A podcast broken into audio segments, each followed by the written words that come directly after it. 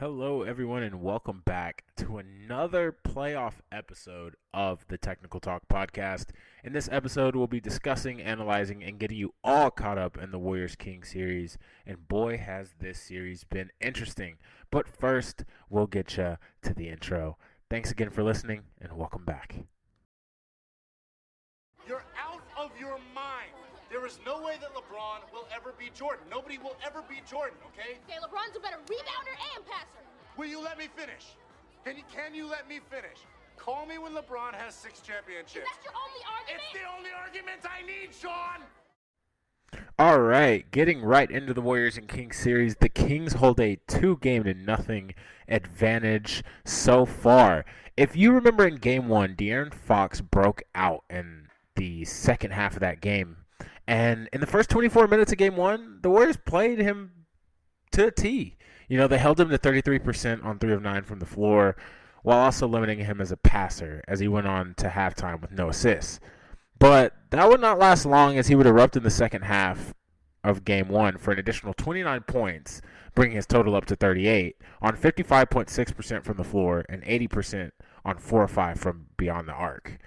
The Kings are driven by the he- two-headed duo of De'Aaron Fox and Domantas Sabonis, but eliminating Fox needs to be the first of the two priorities. And to be frank, the Warriors couldn't do that. They did have a ferocious rally to bring the game uh, within a couple possessions down the stretch, but the Kings would say goodnight to those dreams with a Davion Mitchell three-point attempt. Moving on to game two, one of the worst possible things in basketball is a flagrant foul two. And Draymond Green, the heart and soul of the Warriors, as we all know and understand by now, is the one player that cannot afford to pick those up. Draymond managed to do just that in an interaction uh, with Domantas Sabonis, where Sabonis, while on his back after falling down after a shot attempt, reached and grabbed uh, Draymond's ankle, uh, in which Draymond responded to by stepping rather hard on Sabonis' chest, resulting in a subsequent review and ejection. Um, uh, the reason I'm saying stepped is because there's a little bit of a debate whether the flagrant foul should have been a grade two flagrant foul um, instead of a grade one, uh, and that really just depends on how you evaluate the initial action by Domantas Sabonis. Um, the NBA decided on Wednesday to suspend Draymond Green for Game Three. And, you know, the turnovers in Game Two for Golden State really hurt them. And when you're a team that has won four championships in eight years, like the Warriors have, you're well versed in the turnover and the dangers of what too many of them can cause. Well, the Warriors seemed to have forgotten that lesson in game two as they lost the turnover battle 29 to 14, resulting in 25 points off of turnovers for the Kings compared to the Warriors' own nine. Moving on to the look ahead for game three. You know, the Golden State Warriors have quite a bit of work to do, and it's no secret that not having the heart and soul of their organization in Draymond Green available is going to do more harm than good. The Warriors are going to have to lean, of course, on the future Hall of Famer and greatest shooter of all time, and Stephen Curry, in my opinion, to get the job done. Let's take a deeper look, though, at how the Warriors perform without Draymond. And the defensive end of the floor specifically. The Golden State Warriors carry a 118.4 defensive rating when Draymond Green is not available, and they hold a record of 3 and 6. With Green, the Warriors are significantly better defensively with a defensive rating of 114.8 and a record of 42 and 31. The matchup game is also important when we're doing an evaluation, as Draymond has split time defending Domantas Sabonis and Harrison Barnes.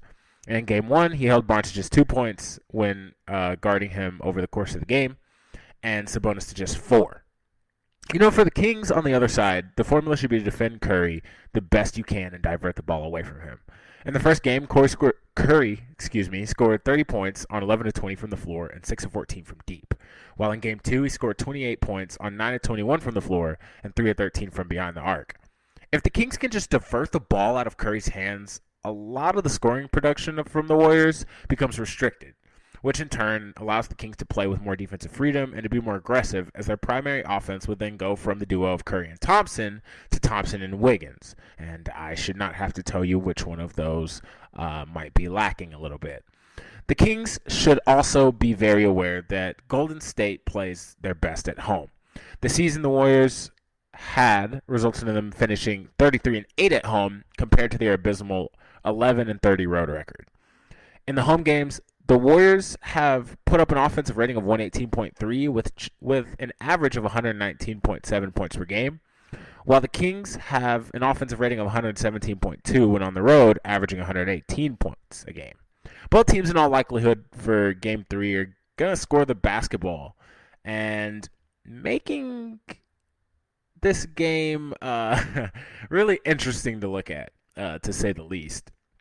You know, when the Warriors are at Chase Center they're they they remind me of how they've looked a lot of the last eight years and the runs that they've been able to go on as they just have one of the best fan bases in the NBA. And for the Kings, they have their own momentum. All they have to do is win two more games, and they get to move on to the next round. Something that I can't even tell you the last time that they did. So, game three is going to be extremely fun, and I have a feeling it's going to be extremely fast. And I just can't wait for it as we get to sit back and relax and just keep on enjoying playoff basketball. And with all that being said, I'd just like to take the time to thank you once again for listening to this podcast.